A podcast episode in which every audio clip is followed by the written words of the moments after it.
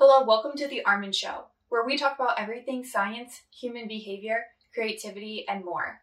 Thanks for joining, and make sure to subscribe.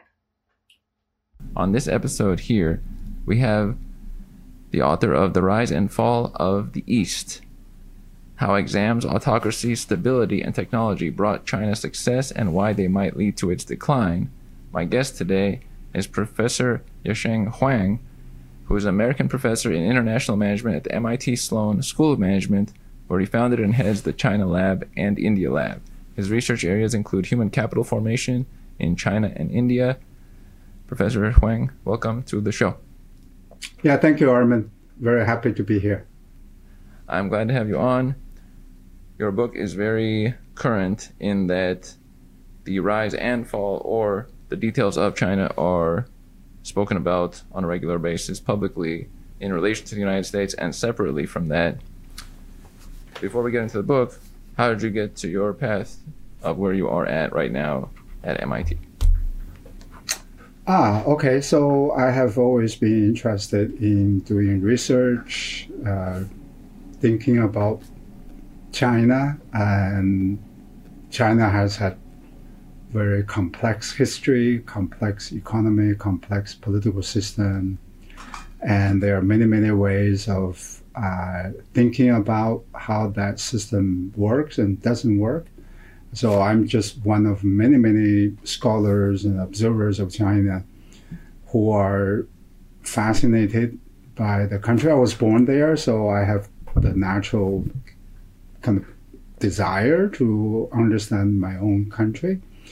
Um, and it is also a country that um, that is momentous on the global stage. So it is objectively important to get things right. And I have to say, on that score, I have been not terribly happy with a lot of pronouncements people have made about the country, uh, both in terms of accuracy and also in terms of the depth with which people approach the question. So I have wanted to, you know, do my own best to go more deeply in history. Uh, so the book is divided between history and today, uh, as well as linking in a very specific way how history has shaped China today. When you think of the nation of China, what are some of the most automatic features that come to mind that represents China as compared with other nations of the planet? What are the most specific things that come to mind immediately? Yeah, so immediately, I think uh, for people like us who are sort of looking at Chinese economy, Chinese politics, the, the things that are immediately interesting are uh, just um, there's a kind of intrinsic capability resident in that country that enables the country to grow the economy, to launch manufacturing, to launch infrastructure projects uh, on a very massive scale, very, very quickly. So that's one feature that is striking, right? So if we think about China in comparison with many other countries, you know, it, it's not that other countries can't get things done, but it seems that China can get things done more quickly.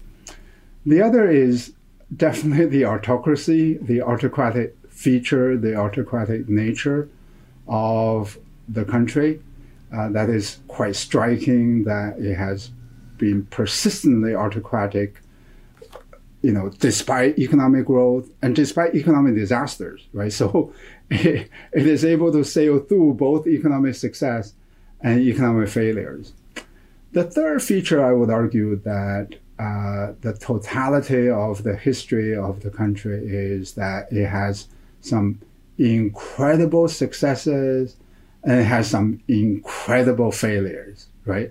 So the extremity is on the both sides of the equation rather than just on one side.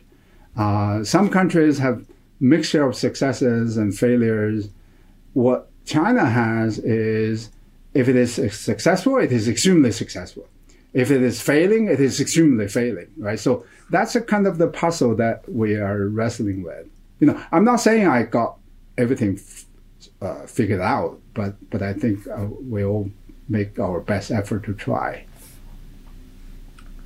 Does the autocracy make it somewhat of a more extreme in cases like you're describing versus maybe the opposite would average out more, kind of like one of your chapter titles, reversion to the autocratic mean. Uh, is there something to that where certain governments average out and other ones have key moments of a lot of activity or a lot of, a great success and then a great failure? Which one is better, a great success and then a great failure, or kind of an average progression? Yeah. Well, in my own view, the average progression is better. Kind of, you grow maybe not as fast, but you don't fail as as fantastically as you would, right? So in in the Chinese case, you know, the country has great leap forward. Uh, cultural evolution, this is on the failure side of the equation. And it has also had this tremendous success with globalization, with economic growth in the last uh, 40 years. I don't think for a country of that size, you know, 1.3 billion people, to go from one extreme to the other extreme uh, is a good thing. You know, so in terms of normative perspective, um, I prefer a system that is that is a little bit slower, um, but it is more consistent and more predictable. And I would argue this is the price of the Chinese autocracy that, yes, you get the upside of the growth, but boy, when you pay the downside, the downside is really bad, right? So I would like to see a little bit more balanced approach, a more democratic system, a more distributed system where decision makings are not necessarily that fast, but the lack of the speed slows down good decisions, but also bad decisions, right? So I, in my own view, I prefer that system. That's my personal preference. Right. If there's the example of, let's say there's a building project and suddenly 50,000 people are brought together very rapidly to build it in China, that is showcased as a success. What might be the opposite end of that? What's the not positive end that is maybe not showcased as much that balances that out? Well, so that project itself is not necessarily indicator of the success. It can be a project that does nothing to improve people's welfare. Um, it can be a bridge uh, going nowhere. And you can have 50,000 people building that project that has no economic benefits, right? And uh, uh, so it really depends on the economic value of the project that you build. In democracies, um, you know, we also make mistakes. Um, in a market economy, we also mis- make mistakes. Uh, but the fundamental difference is that in China, because it's an autocracy, only the government has the decision right to decide to build that one project, right? So if it is good, then it's good. If it is bad, it's really, really bad, right? Whereas in a in a, in a market economy, uh, maybe different parties don't come to the agreement and they don't proceed with the project, or maybe they build smaller projects here and there. You know, some fail, some succeed. Um, so it, it is it is really um, I, I think I think you can make an argument that Chinese system is better when the country is trying to catch up rather than when the ca- country is already ahead right? Because when you catch up, basically you learn from the successes and failures of other countries ahead of you. I often tell my students, you know, uh, the student who is going to learn the most is the slowest student in the room because everything that he or she hears is better than whatever he or she has, and you learn from that. Whereas if you're a best student, you, you really don't have much to learn. So if you're behind, you can make an argument for that fast system. Um, uh, but but but China now is second largest GDP in the world, and um, it should it should uh, it should think about that balance a little bit differently. This is a wonderful point you bring up about the slower student or being the one in the room that's picking up the most but is the most behind, or when you're underneath many people who have done more but you're still in the room with them. That means that you are growing and reaching out as much as possible versus it looks good but you're comfortable but there's not much progression or growth. That looks good at the moment but it's not great for down the road. So they're kind of hmm. different there. Yeah. Now, one comment on the rise. So the first part is about the rise of China. Can you describe some of the details of China's rise? What has led to it? How is it going right now? Yeah. What are the key elements of that rise? Yeah, so I go back to history, right? So, and the book is divided between history and today. So I start with the history, the rise of China, historically speaking, as a technological power. And many people don't necessarily know that history, that China once was the most advanced economy and technological producer in the world. And my book goes into some detail explaining why they got things right. It turns out that lesson is very persistent. That lesson, we can apply the same lesson to China today. And that basic lesson is the following. It sounds simple, uh, but actually to do it is very, very tricky. That lesson is that you need both things to work for you, right, to achieve that success. One is some degree of what I call scale, right? So uniformity, homogeneity, right? For example, in terms of financial support, in terms of government support, you need some scale of that. But you also need some diversity of ideas, that diversity of ideology, diversity of politics that can create, uh, incubate creativity and uh, curiosity, right? So you, you, you need both of these things in place. And what we show through data analysis, and this is quite unique because many people don't uh, write about this on the basis of data. And we actually have data. We constructed a large scale database going back to 5th century BCE. Through our statistical analysis, we show that China was at its most technologically advanced level when it had both of these conditions, rather than just having one of them, or rather than having none of these two, right? So then fast forward to the uh, contemporary period, and I divide the contemporary period between the reform era, which goes from 1978 to 2018.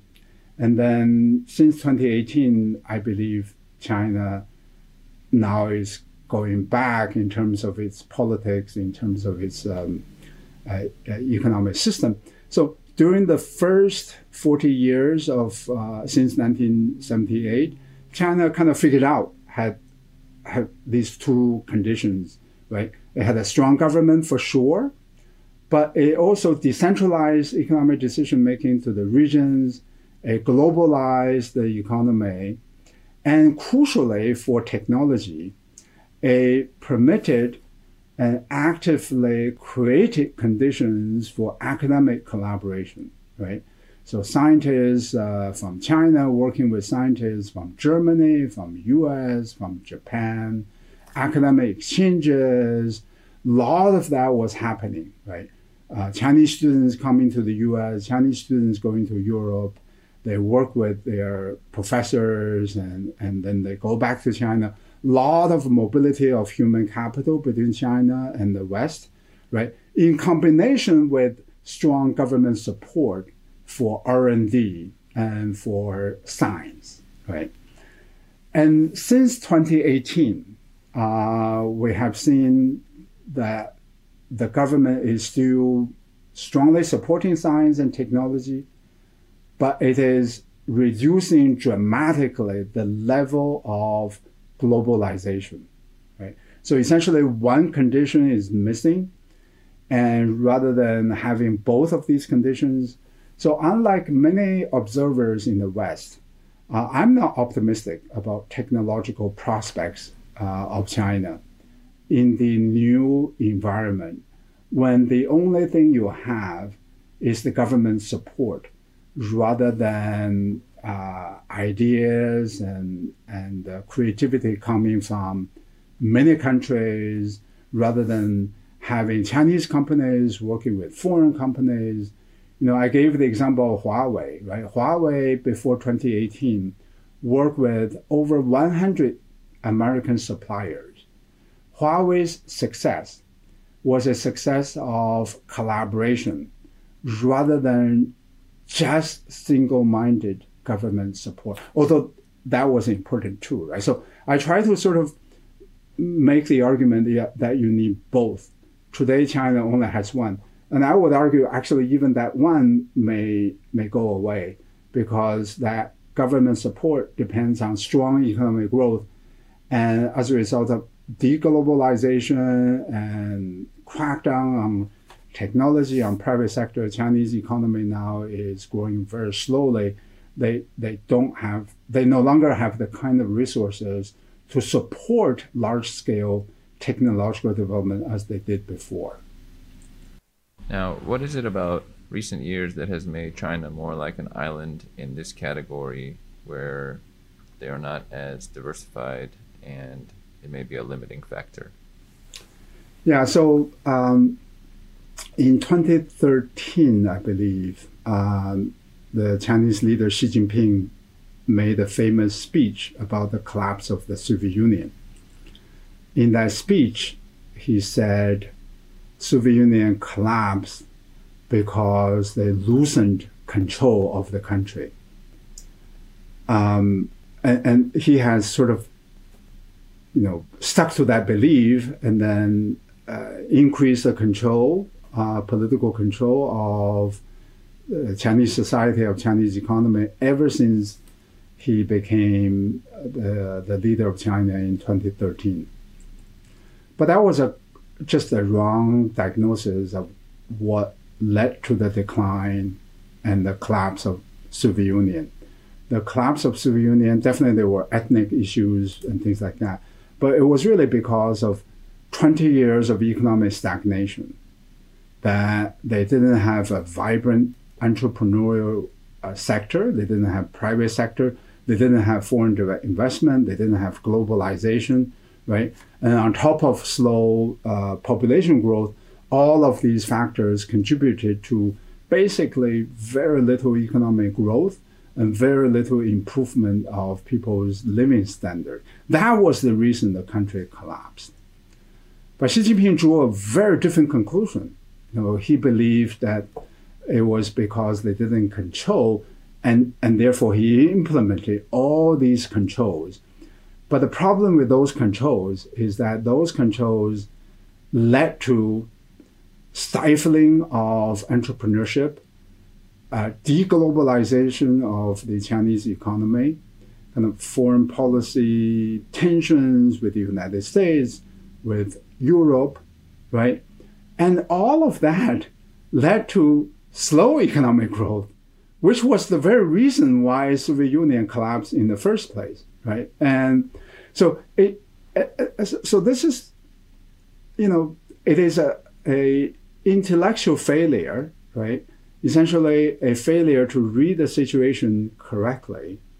But it is also a failure of the system because nobody challenged that point of view in the autocracy, right?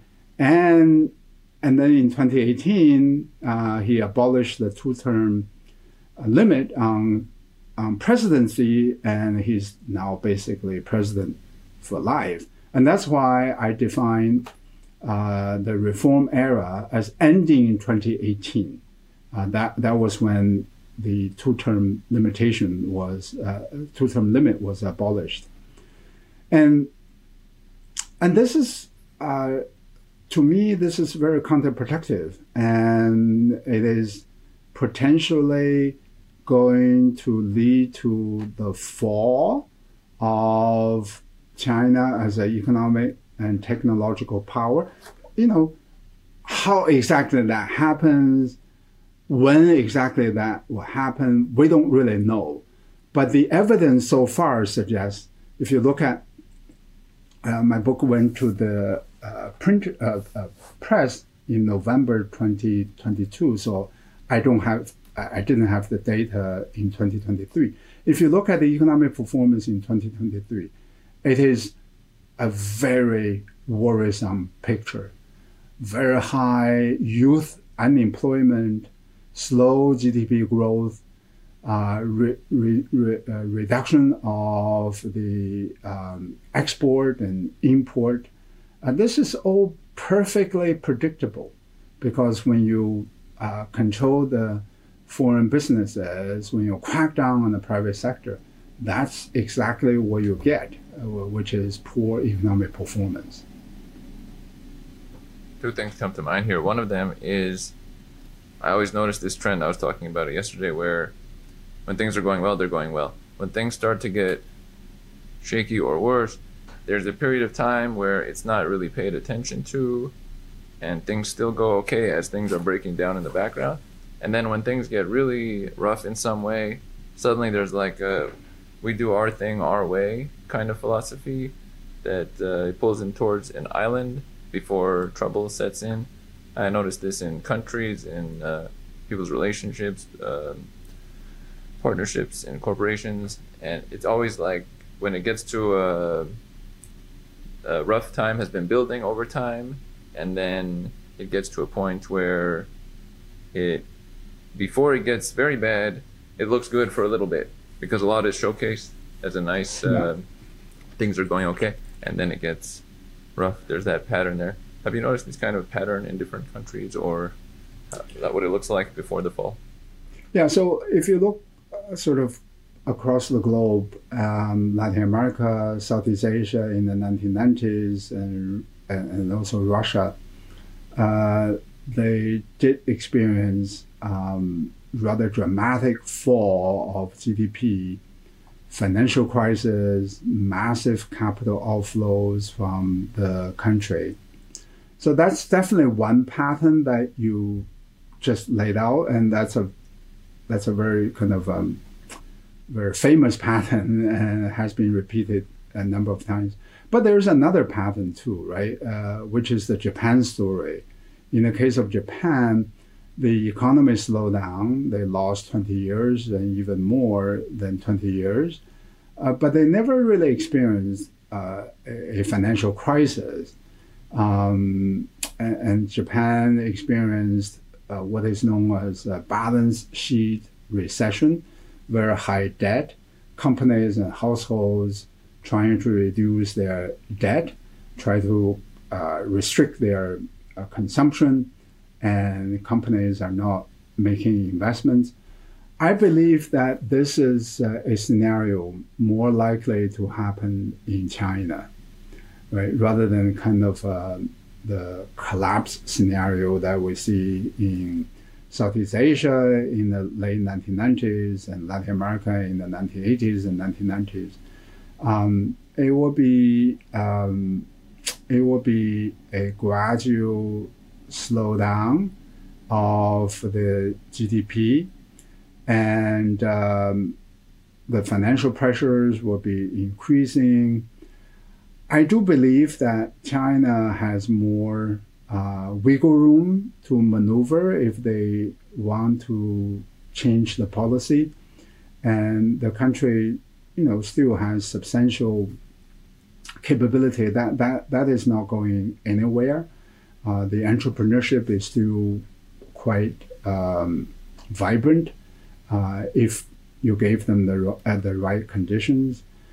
But the but the issue is politics, right? Whether or not you reverse the policies so dramatically without inflicting damage to your reputation and credibility. And this is the curse of autocracy. So essentially, you almost have to get everything right to have the credibility. uh, not just get you know many things right. You have to get everything right, and you have to get everything so right to have uh, the policy credibility. So it is very hard for autocrats to completely reverse the policy. They may stop, you know, unproductive policies, but but I think in China today, that's not enough. You can't just you can't just stop cracking down on the private sector. You really have to do more than that. You have to, you know, lay out some basic rule of law. You have to inject more stability and predictability into the uh, into the economy, and that requires some more proactive actions rather than simply saying, "Oh, I'm not going to punish you anymore," right? Because people know that, okay, you don't punish me now, you can always have the right to punish me later on. That's very true. What separates China the most from other countries versus are some of the changes that China is going through right now also being shared by all the countries of the world? What are the big differentiators between China and, let's say, India or Europe or Africa or Brazil or the US right now? Yeah, so um, so if you um, compare sort of apple to apple cases, um, usually China is compared to uh, India. Because um, the two countries are the most populous countries in the world and they are emerging economies and um, you know they are um, developing countries. So china compared with it, I, I believe that china still has better raw economic fundamentals than india we're talking about human capital we're talking about you know many, many years of manufacturing capabilities, uh, global connections are, are, are, are there, even though they are being damaged, they're still there. Uh, the Chinese diaspora, uh, Hong Kong, Taiwan, you know, they, they're extremely capable business people. Right? Education level is very high. And the role of women, you know, Chinese women are extremely strong. Um, whereas uh, in India, um, in many ways, India still operates in a very uh, traditional mindset, right? Um, discrimination against women is still very substantial. The level of human capital is not the same as as the Chinese level of human capital, and there are still many bureaucratic restrictions. But India has been doing well, right? And I think India has been doing well. Uh, hopefully, under Modi, uh, they don't go overboard in one direction.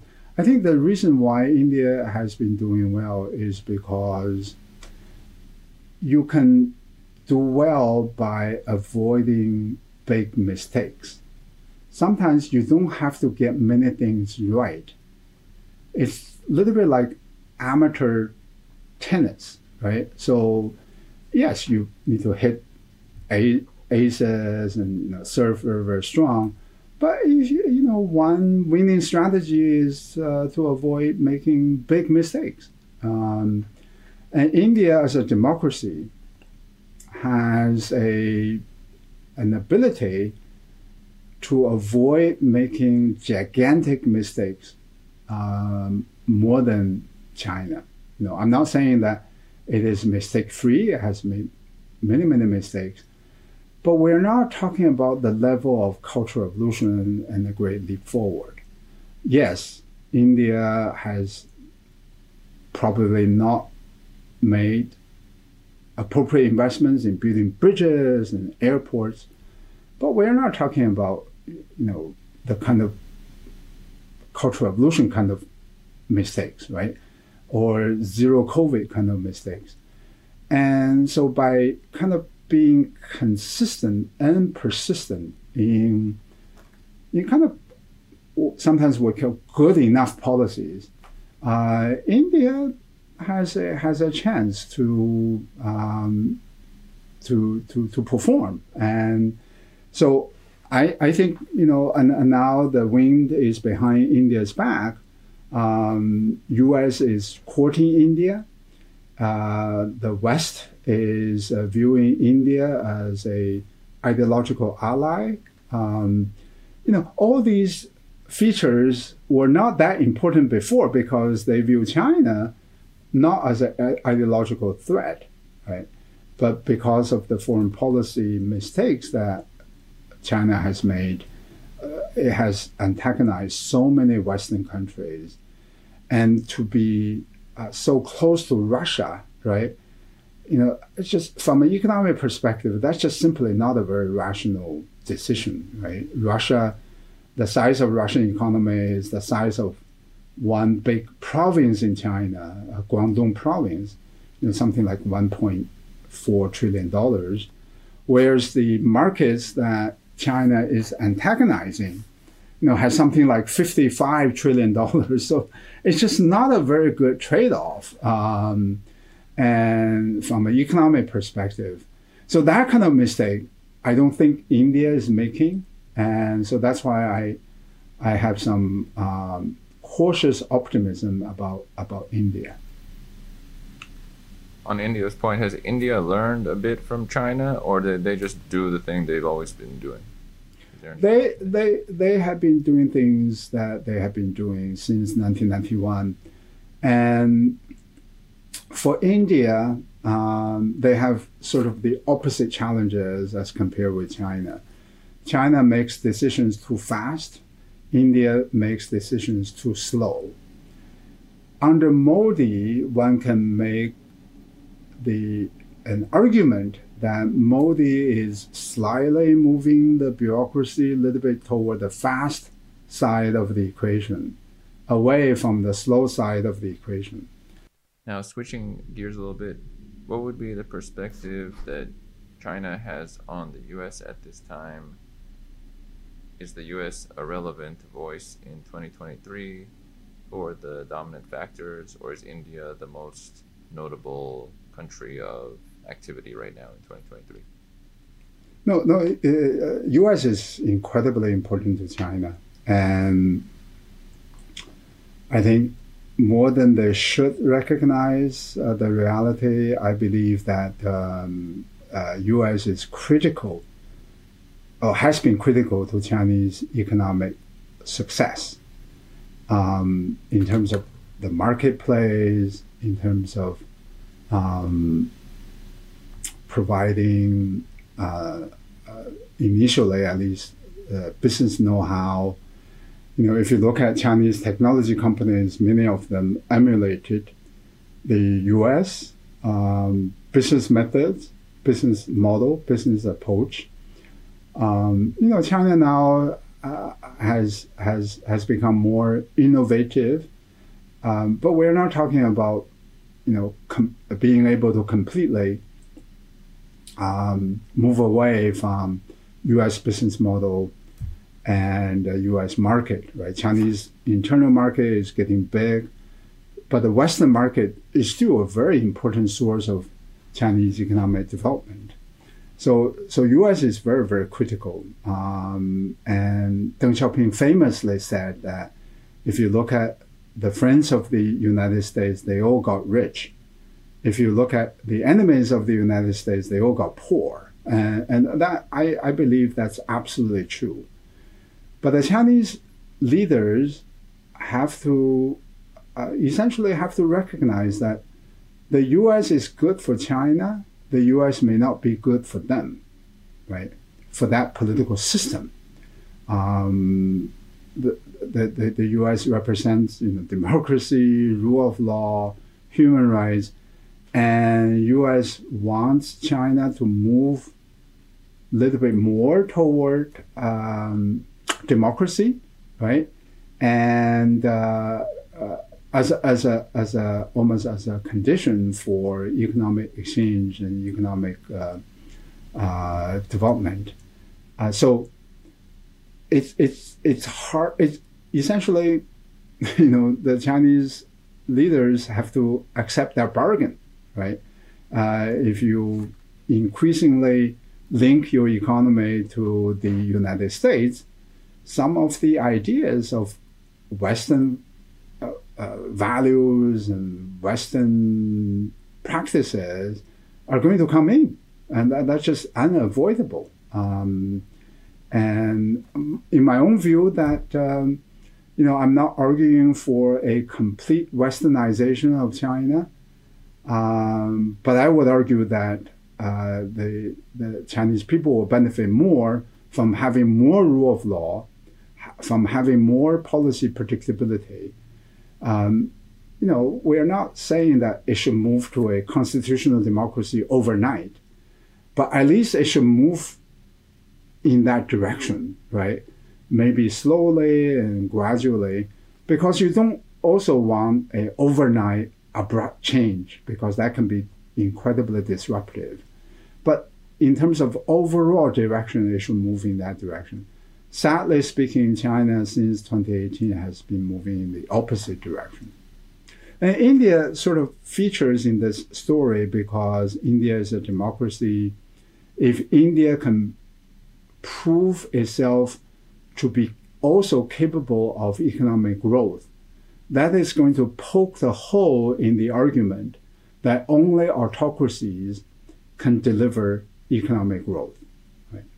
That view, by the way, is a myth. It is just simply not true. But there are a lot of people in China who believe in that uh, in that perspective. But India, if India can get, get its act together, and I believe that the U.S. is getting its act together um, until we have uh, President Trump reelected, and then everything goes down the hill. Uh, you know, I, I, think under Biden, the U.S. is coming back. Uh, it is um, um, reinvesting in the U.S. Uh, industry, uh, manufacturing. Uh, it is getting the government more clean. Uh, it is um, restoring the credibility that U.S. lost during the Trump years. If you U.S. can continue to do that, it is going to be the proof that uh, democracy can also perform and deliver.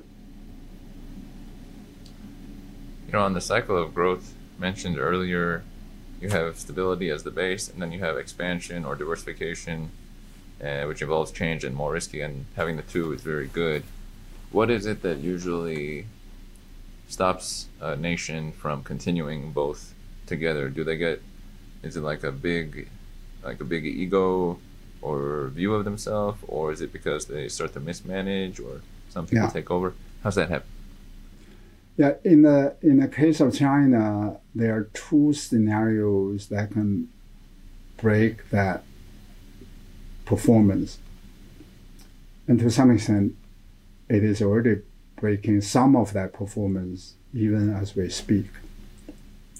One is policy mistakes, right? So this is the curse of autocracy. You know, I'm not saying autocracy always make wrong policy decisions. Sometimes they get it right. But the problem is that um, you get hubris from making certain decisions right. And then you think that you're invisible, you're wise in an infinite array of uh, possible combinations of, of, of the world. And then you begin to really, really make wrong decisions. We see that in China. It's just, uh, you know, in the last two years even. Um, and, you know, their first response to COVID um, was, you know, they, they used their autocratic strength to basically um, isolate people, right? When you didn't have vaccine, uh, that was the only way really to isolate the transmission and stop the transmission of the virus, whereas the Western countries didn't have that power. On the point of autocracy, does that cycle have to continue in that way can it work on both ends for a country for a long time, or is there something that stops them from having both stability yeah. and expansion and growth? Yeah. So one is that one scenario is um, kind of successes incubate conditions for failures, right? Because you overreach.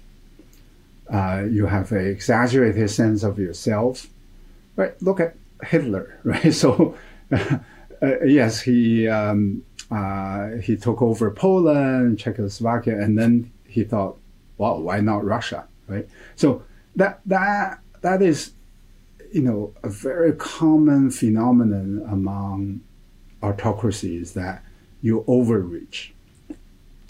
The other uh, problem that can break the balance is that autocracies have troubles making transition from one leader to the next. Under one leader, you can have you know stability, you can have order, right? You can have one man rule. But you know, autocrats like rest of us die, right? And how do you transition power from one leader to another? That has been a perennial challenge for non uh, hereditary autocracies.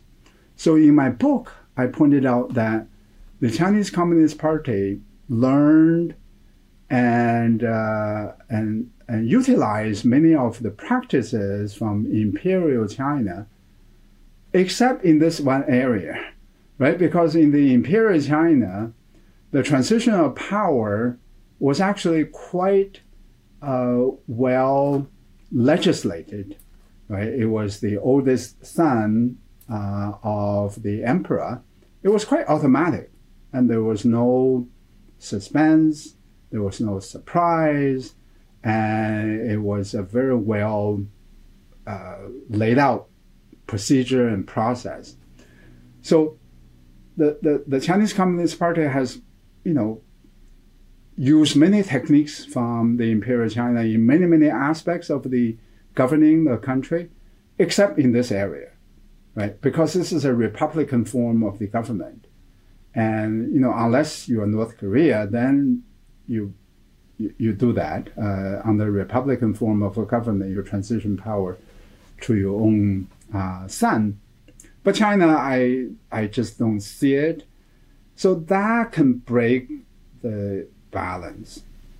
Power struggles typically happen as the incumbent leader gets old and there's a need to nominate uh, uh, the a successor right? As soon as that process begins, you're going to have political instability at the very top. That happened so many times in the history of the Chinese Communist Party and very disruptive. China actually, uh, the Chinese Communist Party has more failures than successes in terms of making sure that transition of power happens uh, smoothly.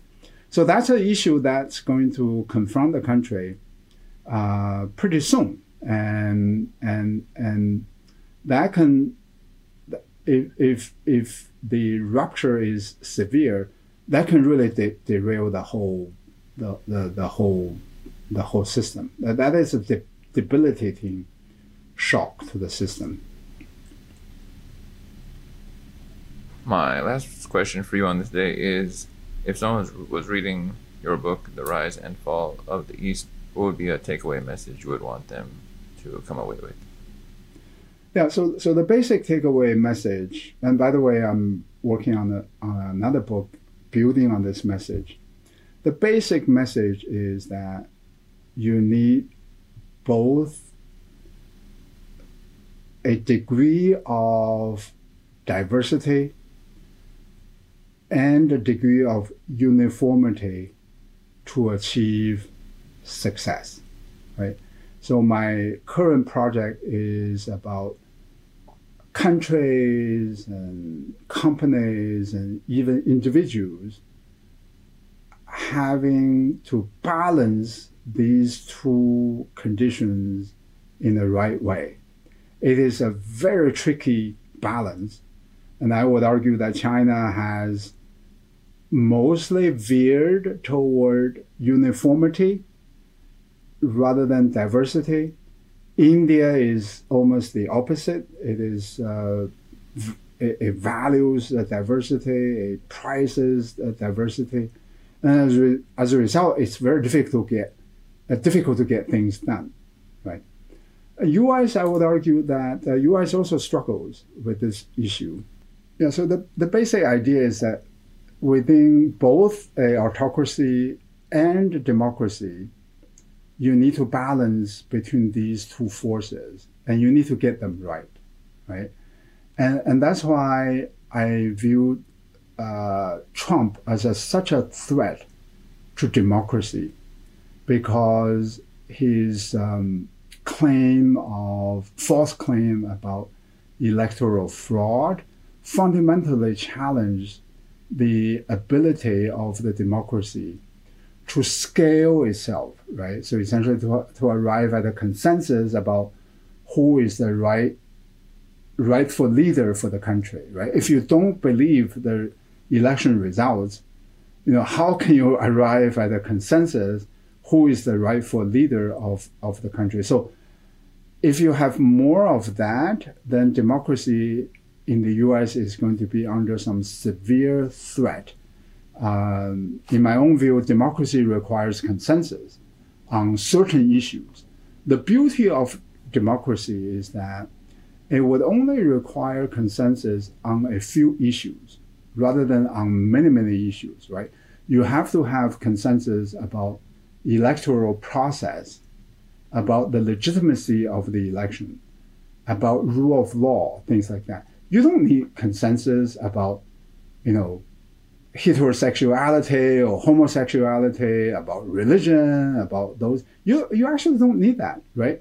Um, because those uh, the consensus about elections, about rule of law, is going to settle these other differences among different religious groups uh, people of different opinions on a variety of issues, right? So, so the beauty of democracy is that you can have both some uniformity about the process in order to arrive at the diversity of the outcome. And Trump is a fundamental threat to that equation. So, so this is what my current book is, is, is about. It's wonderful that from one book to another, prolific in nature. I would like to say, Professor Huang, thank you for joining on this episode of the show discussing the rise and fall of the East, as well as prior material and upcoming material, and sharing a bit of knowledge about China, its relation to the world, and why it may be on a trajectory of an up and a potential down. Yeah. Thank you very much, Armen. I enjoyed our discussion. The Armen Show is a culmination of so many of my discussions with thoughtful individuals, knowledgeable individuals, creative individuals, people who have something to say in a category that they have put effort into, maybe for years, maybe for decades. A lot of experience comes through. I like finding the links between people and topics of discussion in the categories that you have come to recognize. We're glad to continue the show, to branch out, to expand to have more links between individuals, to have bigger groupings of individuals together in different formats so that the show becomes more of a show. And as we continue to do this, we're always glad for your support along the way. The Armen Show is something that has developed from all my past efforts blogging, making videos, audios, and has reached to this point where there are now hundreds of episodes with people or just with myself bringing knowledge, sometimes entertainment, information, something that can help us progress forward in the categories that I tend to cover. Hope you enjoy it, and onward we go. Hope you enjoyed today's episode. Please comment any takeaways you had, and we'll see you on The Armen Show next time.